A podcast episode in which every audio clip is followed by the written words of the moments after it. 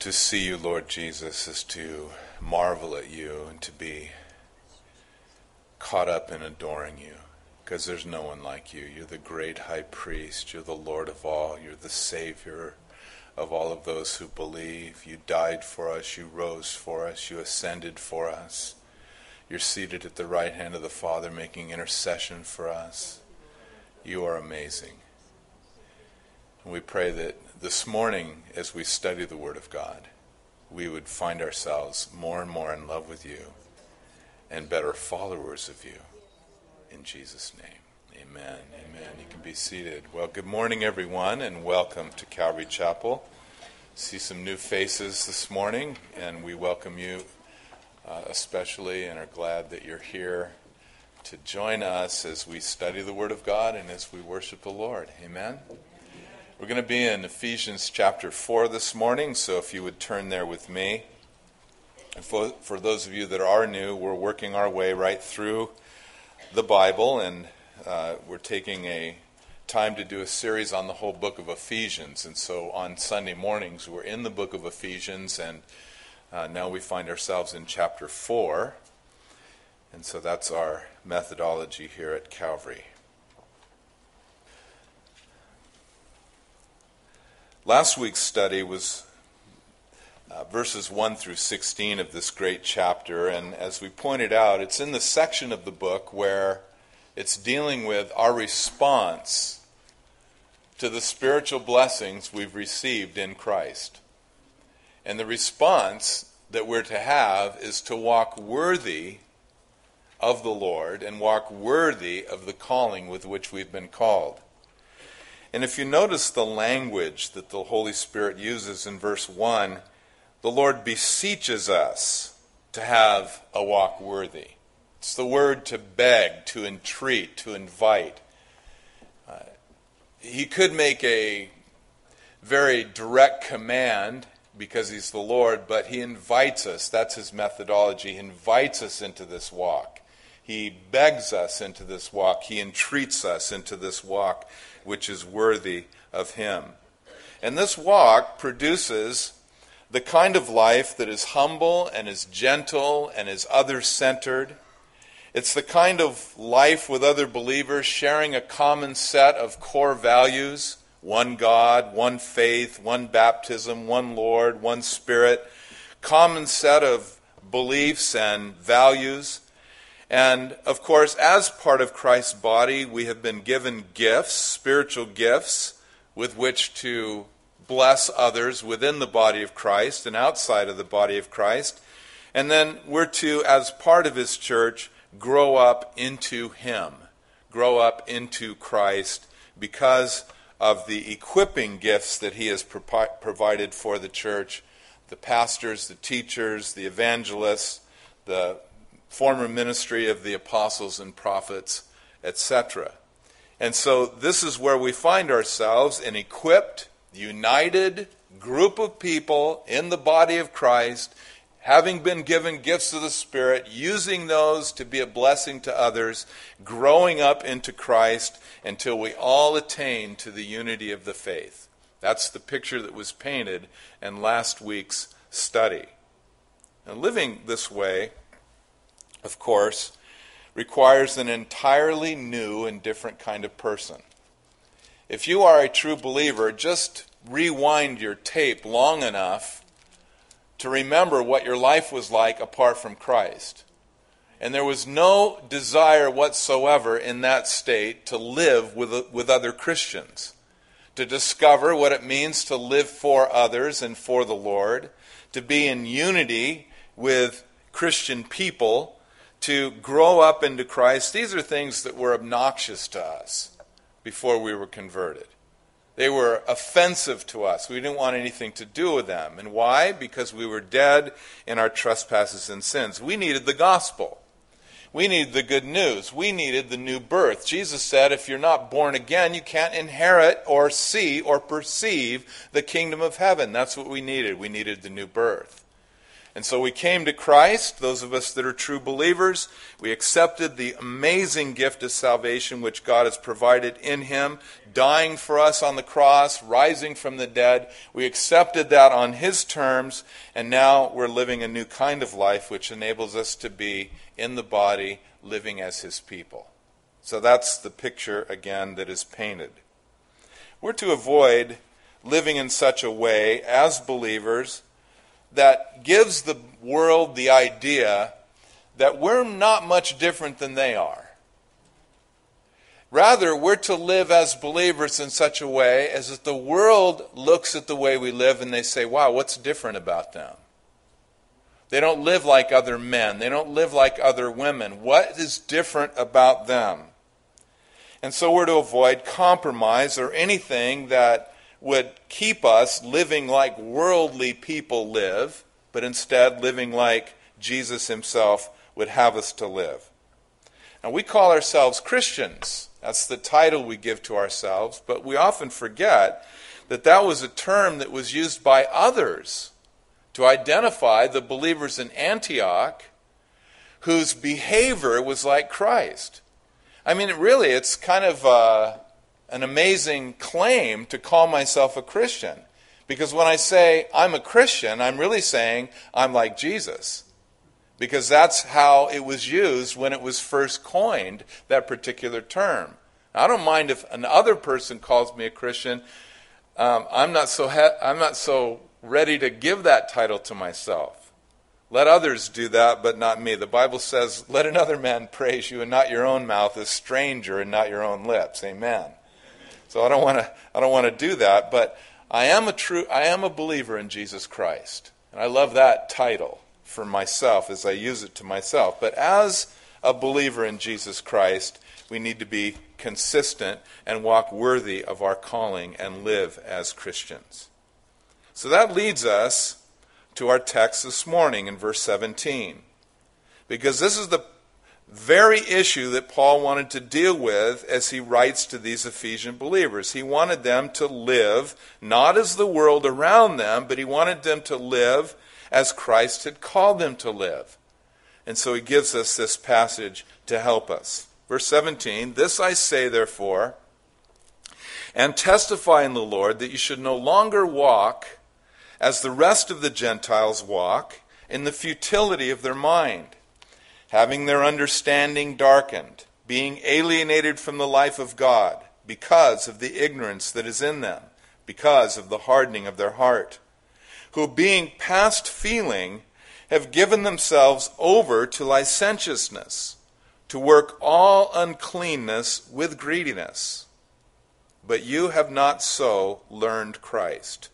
If indeed you have heard him and have been taught by him, as the truth is in Jesus, that you put off, concerning your former conduct, the old man which grows corrupt according to the deceitful lusts, and be renewed in the spirit of your mind, and that you put on the new man which was created according to God in righteousness and true holiness. So, in talking about the world, the unconverted world, he refers to them in verse 17 as being Gentiles. That is, the non Jewish nations and people, those that are outside of the faith. That's the term that is used to describe them. And we're not to walk as the rest of the Gentiles walk. Now, notice, in the futility of their mind. And so, the futile thinking of the unconverted world in the futility of their mind. The Bible says that the unconverted world is characterized by futile thinking or having futile minds, empty minds, worthless minds. Now, this doesn't say that people in the world, unconverted or pre Christians, if you will, don't have intelligence, because obviously people in the world have great deal of intelligence and don't have insight on, on many great matters. That's, they have great insights on a great deal of matters. There are many un- unconverted people, obviously, who are far more intelligent than I am or would ever hope to be. But what this is saying is that the thinking of the unconverted Gentile world has no real point to it, spiritually or eternally.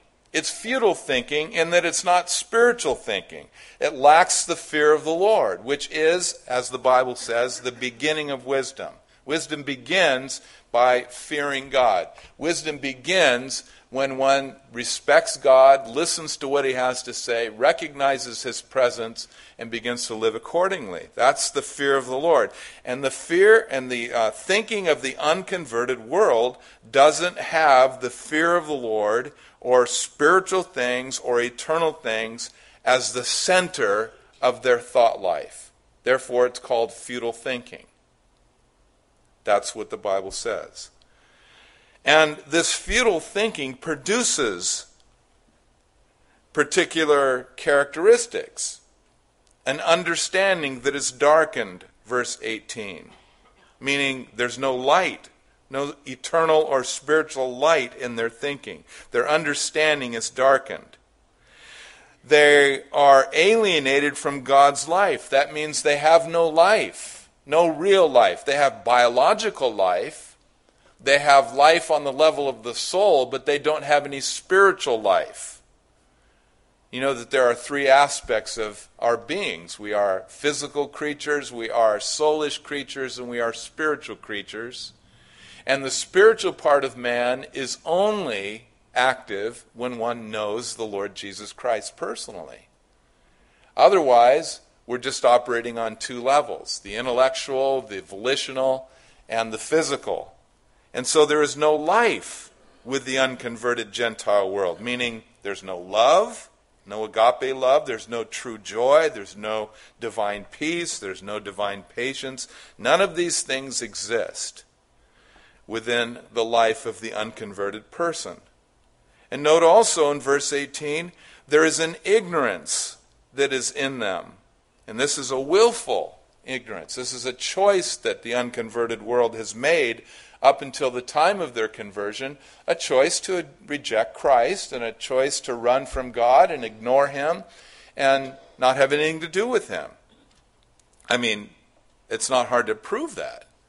Just go up and try to tell somebody about Jesus, and the typical person isn't just falling all over themselves, anxious to hear every word you have to say because their understanding is darkened and they're alienated from the life of God because of the willful ignorance that is within them. And verse 18 uh, also tells us it's because of the hardening of their hearts. And basically, bottom line, their heart is a heart problem. Jesus said, Men will not come to him because they do not wish to do the truth and have their deeds exposed that they are wrought in God.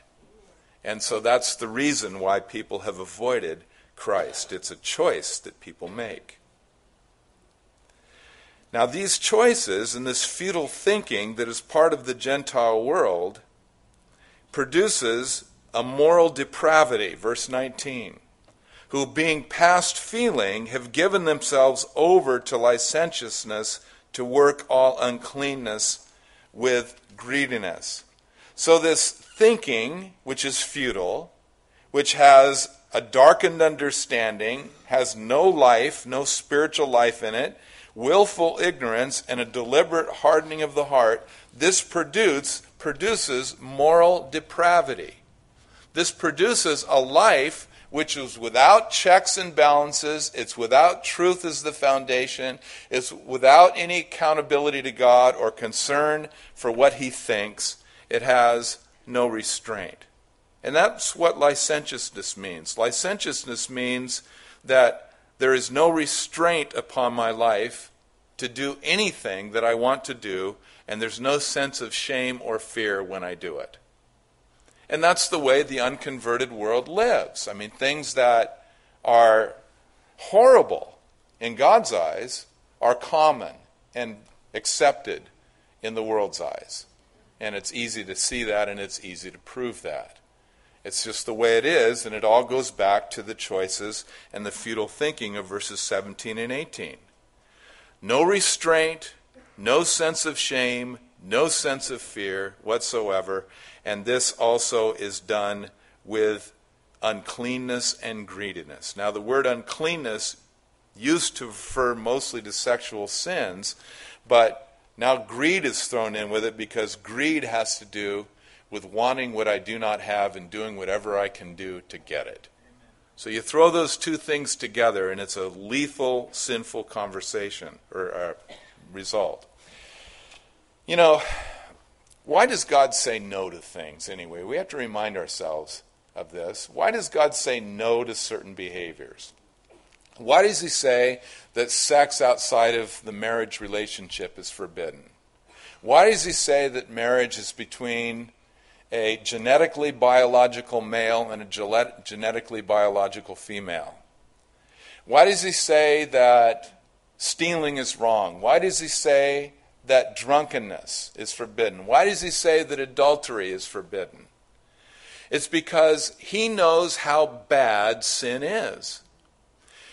Sin is forbidden because it's horrible, it's destructive. God says no to it just like a parent says no to the child that wants to play in the middle of the freeway.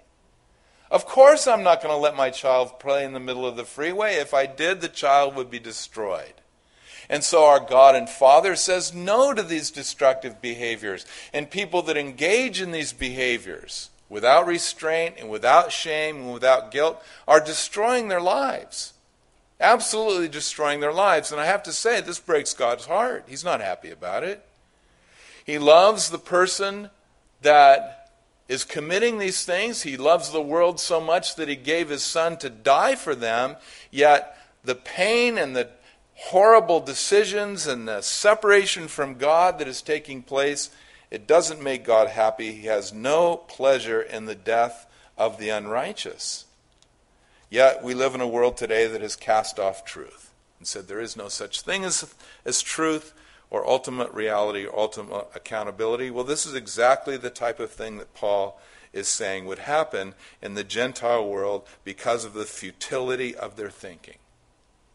And because of the ignorance, and because of the hardness, and because of the lack of life, and because no longer able to feel, verse 19, we have given ourselves over, the world is, that is, has given themselves over to licentiousness, to live a life with no restraint, no sense of shame, no sense of fear. I mean, you know, pull up Netflix and read and watch uh, a TV program from the 60s. And then compare that with what's on the air today. I mean, there it is big difference between Leave It to Beaver and whatever's on the air right now, which I don't even know what's on the air right now. But Paul says to them, But you have not so learned Christ. Well, that ought to be obvious to us, right? you have not so learned Christ. Christ didn't teach us to live this way. Christ didn't teach us as believers to be without feeling or without conscience. Christ didn't teach us to live licentious lives that have no restraint or no sense of shame or no sense of fear. You've not so learned Christ, if indeed you've heard him, have been taught by him as the truth is in Jesus. Now, here we go. This is so exciting to me. I love this passage because here we have the Holy Spirit through the Apostle Paul writing to us, telling us what Jesus teaches us about how to live. So pull up a chair, sit at the feet of Rabbi Paul and capital R, Rabbi Jesus, and listen to what Jesus has to say about how to actually live this life. It's so exciting. And we want to be taught the heart and the way to live the Christian life. And here it is, right in our passage. We've been taught by Him, verse 21, by Jesus directly. We've heard Him. We've been taught by Him. This is the truth, the, the truth, not a truth, the truth that is in Jesus. This is the way God wants it. This is ultimate reality. This is real. We want to be taught the way to live the Christian life that Jesus teaches us. But today, unfortunately, because of compromise and spiritual confusion and lack of understanding of God's Word, oftentimes we have Christians living together outside of marriage and being accepted within their churches. We have Christians living a lifestyle that is dominated by drinking or even perhaps some forms of drug use. We have Christians that are cheating others in business deals. We have Christians that are lying, Christians that are neglecting their families, hurting the ones that love them the most, and still calling themselves Christians. Paul says, You have not so learned Christ. This is not the Christian life. This has nothing to do with what it means to live in Jesus. But here is what the Christian life is it starts with two things. First of all, put off the conduct of the old man. This is how Christ teaches us. Verse 22 that you put off concerning your former conduct the old man which grows corrupt according to the deceitful lusts. We're to put off the behavior of the old man. And I want you to notice the, the specific way Paul words this that you put off concerning your former conduct the old man which grows corrupt according to the deceitful lusts. Notice that Paul does not say that you put off the old man. Why is the language so specific, and what is the difference, and why is it a big deal? Why does Paul say, don't put off the old man, but rather he says, put off concerning your for- former conduct the old man which grows corrupt? The reason is because when we came into Christ, we were so thoroughly identified with him that we died with him, we were buried with him, and we were raised with him. Every single thing that happened to Jesus happens to the true believer at conversion. I died with him, I was buried with him, and I was raised with him.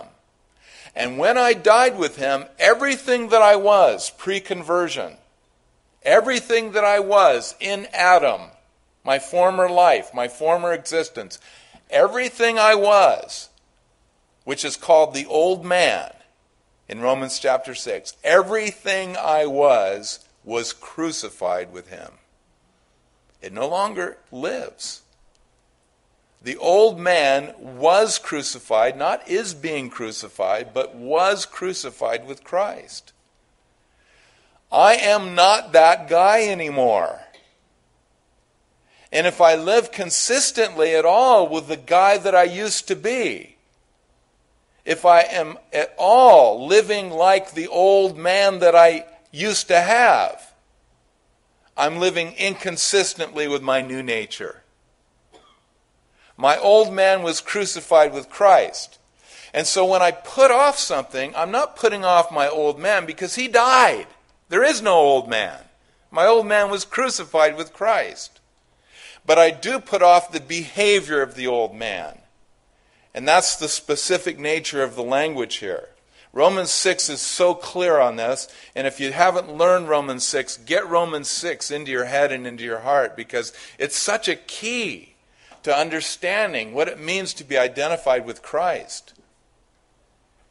And so much so that Paul said, Count it to be true that you yourselves are dead indeed unto sin, but alive unto God through Jesus Christ our Lord. Count it to be true. Believe as though it is true. Walk as though it is true, because it is true. But we do put off the behavior of the old man. Anything that was connected with that old life, we put it off. We put it off. Intentionally, we put it off. Now, what is this giving us a picture of? This is giving us a picture of just something we do every day. We take off old dirty clothes to put on new clean ones. This morning I had to take off my pajamas to put on the clothes I was going to wear to church. There was a taking off and a putting on. And so there's a taking off, a putting off of the behavior of the old life. in order that I might put on my new nature by faith and all the behavior that goes with it. This is done by faith. This is done every day. Now, I know how to dress myself, and I know how to feed myself, and I know how to clean myself, and burp myself, and all those kinds of things that I do for myself. I do it every day. But for the believer, the believer is to include as part of his or her preparation for any day to put off the behavior of the old man Make sure as you're taking off your pajamas and getting ready to put on your clothes for the day, make sure you also take off the behavior of the old life. Put it off and put on Christ. Make sure you do it every day. How do you do that anyway? Oh, we do it in the Word. We do it in prayer. We do it through confession of sin. We do it by just dealing with our hearts in an open way before the Lord. We spend time with Him. We do it by faith. We put off the old and we put on the new. And why this language? Well, it's just a mental picture, isn't it? It's a word picture. Put off the clothing of the old life, the behavior of the old life. It's a mental picture. It helps us. It's one of the many ways that the Lord is basically trying to communicate the same thing in the New Testament. He says, Walk in the Spirit, you'll not carry out the deeds of the flesh. Well, walking in the Spirit is essentially the same thing as putting off the old behavior and putting on the new man in Christ. It's the same thing. It's saying no to the flesh, it's saying yes to the Holy Spirit. It's denying self to follow Jesus. All of these things are the same thing, but they're given to us in different words, so we'll have a lot of different ways to understand the same basic truth. That we've got to make a decision against the behavior of the old man and we've got to make a decision for the new nature that we've been given in Christ and live accordingly by the power of the Holy Spirit. And so put off concerning your former conduct the old man, like a suit of old, dirty, and grimy clothes. What parents, you know, if you if your parents is if your child's playing outdoors, gets into the dirt, gets into the mud, what do you say to the child when it's standing in the doorway, ready to come into the house and join the family for the rest of the family activities that day? That's right. You say, take off those dirty clothes before you step another foot in this house. And that's the Lord's is what the Lord is saying to us. Take off the dirty clothes of the behavior of your old life, get rid of them. That's the first thing. And then the next one the next thing is to put on the new, the same mental picture, putting on clothing. Verse 24 that you put on the new man which was created according to God in righteousness and true holiness. This is how Christ teaches us. He tells us to put on the new man which is created according to God. Now, when did that happen? New birth. Born again. Born of the water our physical birth, born of the Spirit, our spiritual birth, John chapter 3. Not living in the flesh any longer, but now living in the Spirit. The new man, the new creation. If any man is in Christ, he is a new creation. Old things are, all things have become. There you go. That's what it's talked about here. I'm to put on this new nature by faith so important for me to see myself and for you to see yourselves as the truth is in Christ. Who are you anyway? I used to think, well, I'm neutral. I wake up neutral every morning. And so I've got a neutral position from which I start, and I have to make a decision flesh or spirit. It's like the two dog analogy that we hear so often. There's a black dog and a, and a white dog. And, uh, you know, the dog that you feed the most, black dog representing sin, white dog representing righteousness, the dog you feed the most wins. But I used to think I went into that battle feeding the dogs neutral. Until I started really studying the New Testament, realized I'm not neutral at all. I start out, start out way on the positive side of things. I'm a new creation in Christ. Are you kidding me? I am a new creation in Christ. I am born again by the Spirit of God. I have been created in Christ Jesus. I am living according to the second Adam, not the first one.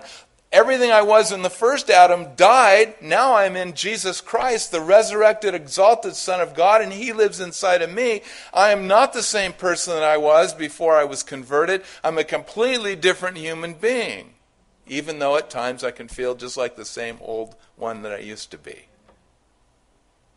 I start out very much on the positive, you see. And in the positive, I make my choices, put off the behavior of the old man, put on the new nature of the new man by faith. You see the difference that makes. We're not, we're not starting at a disadvantage. We're starting at a great advantage each and every day because the Lord has done something to redeem us. He's actually freed us to give us the ability to choose in a very, very real way. I'm not much of a clothes guy. I don't dream about clothes, think about clothes. I hate shopping for clothes. You know, they're a, a necessary evil. I mean, I wear them out of, you know.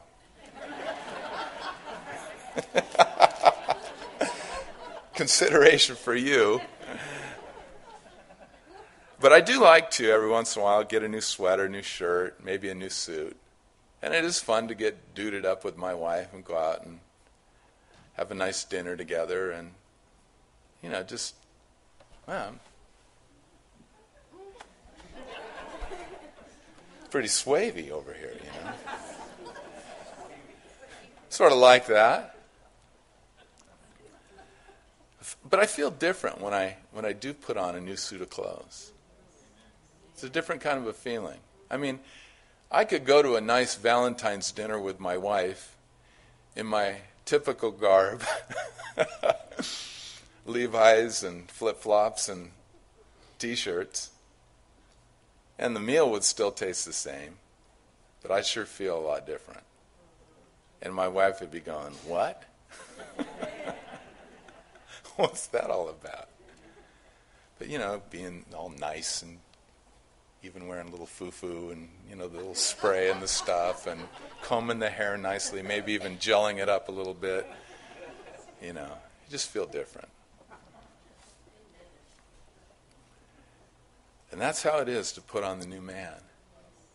Man, it's something different. I'm wearing Christ. I am wearing the clothing of Christ right now. This just is so different.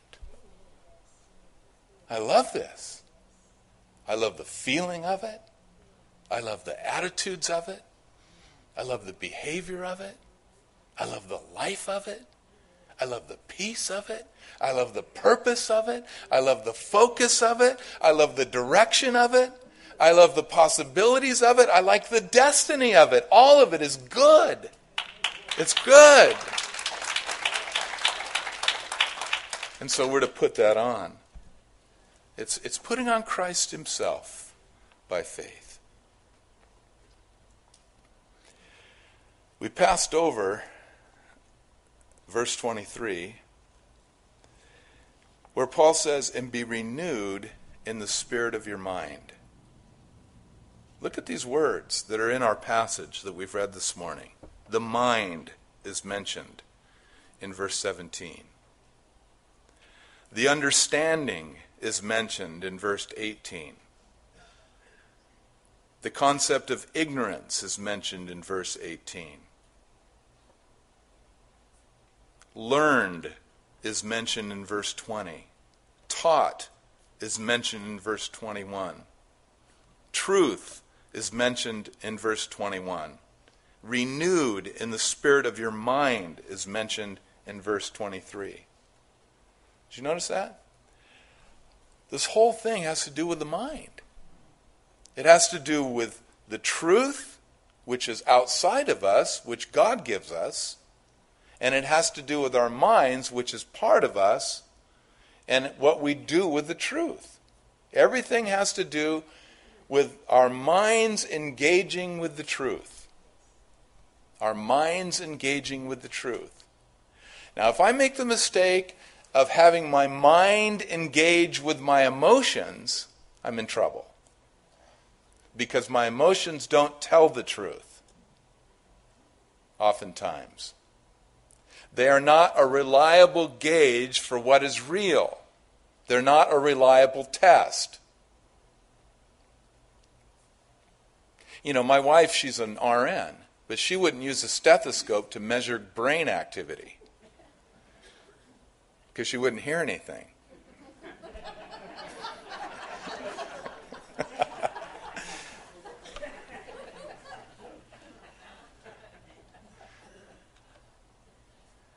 and so you don't use emotions to gauge truth or where I should be placing my thoughts. I can't rely on my emotions. They will go up, they will go down. But the truth doesn't go up and it doesn't go down. It doesn't waver. It doesn't toss on a sea like a boat in a storm. The truth is what it is. It's there. It's given by God. It's revealed. It's fixed. It's certain. It doesn't waver. It's always the same. And so I'm to align my mind with what's true. Because if you use the word real as a synonym for true, it's the same thing. I fix my mind on what is real. And what is real? The truth. Truth and reality are the same thing. And with the analogy that used to be used by Bill Bright in Campus Crusade, it's a great analogy. You've got fact faith, and then feelings.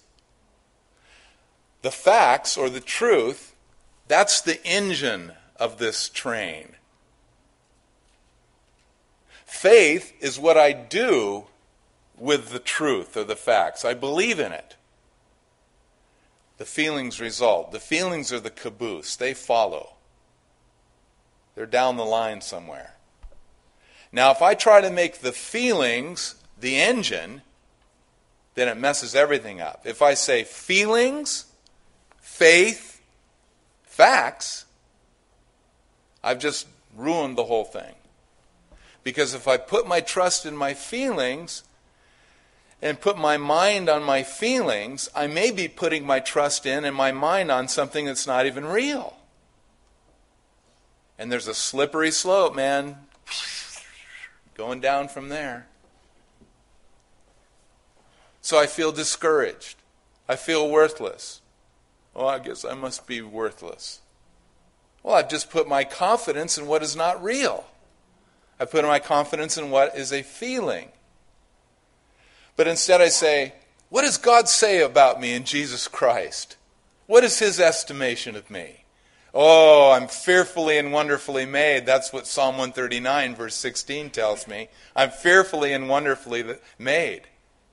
I'm going to put my confidence in that. Lord, you have made me uniquely. There's a purpose in my life. That changes everything. See, this, this, these kinds of choices we make every day. What are we going to think? So here's some questions. What are you thinking about? Next slide. that was supposed to be this dramatic entrance into my next point. So, what, no, no, that's all right. What are you thinking about? And have you ever thought about what you're thinking about? Have you ever thought about thinking about what you're thinking about? this may be the first time. But it's true. We need to think about what we're thinking about. This is the whole process of taking our thoughts captive to the obedience of Christ. So important to take uh, a proper inventory of our thought life because we need to be thinking what is true, not what we just feel. Amen? Amen? So, this whole thing, put off, put on, beautiful. The title of this message, put off or out with the old and in with the new. That's, that's what it's all about. Amen? Amen? Let's pray. Thank you, Lord, for the Word of God. Thank you for the truth of Scripture. Thank you for the changes that you make in our lives as we put our confidence and faith in the Lord Jesus Christ. Thank you for the huge cataclysmic difference the person of Jesus has made in us. Thank you for who you've called us to be and what you are making us to be. It's amazing. It's absolutely amazing. And it's all because of what you did for us at the cross and what you did for us in your resurrection and in your ascension into heaven. We thank you for it, Lord Jesus. And we pray this morning for anyone that may be here with us that has never made that personal commitment to you. We pray that you'd open up their mind now and open up their hearts now to understand the truth and to respond to it. And I want to give some of you an opportunity to receive Jesus Christ this morning. You've never accepted Christ. You've never allowed Him to come into your life and to be your Savior and your Lord. You've never received His forgiveness of all of your sins, but you want to. The Spirit of God is speaking to some right now, I believe. And if your heart and your desire is to be forgiven of your sins, and your heart and your desire is to begin to live a different kind of life, to trust Christ, to allow Him to come into your life. He's the Son of God. The Bible says He's the way and He's the truth and He's the life. And if your heart is to receive Him and respond to Him and ask Him and invite Him into your life, then I want to have a word of prayer with you. And we want to give you some encouragement and help to begin living a life in Him. We want to give you an opportunity to put your specific confidence in Him, to actually receive Him. The Bible says, as many as received Him, to them He gave the power to become the children of God, those that believe on His name. So you must receive Christ. God has done what He will do to save you. Now it's up to you to receive it. So if that's your heart and your desire this morning, would you just raise up your hand right where you're seating, sitting? I want to pray for you and have a word of prayer. Okay, I see your hand over there, brother. Anybody else this morning?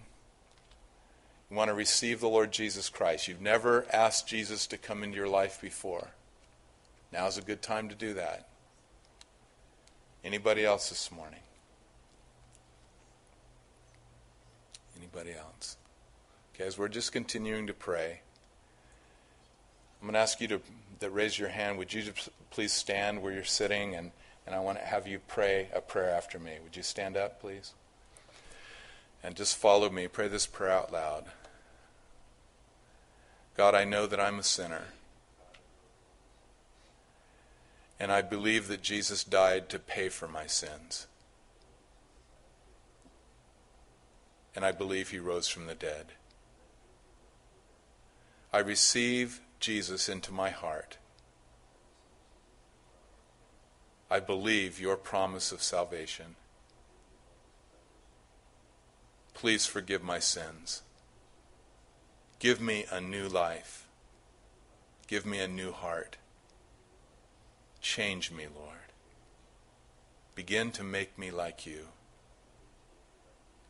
I give you my past. I give you my sins. I turn from them. And I ask you to make me different. And I ask it in Jesus' name. Amen. Amen. Amen. Amen.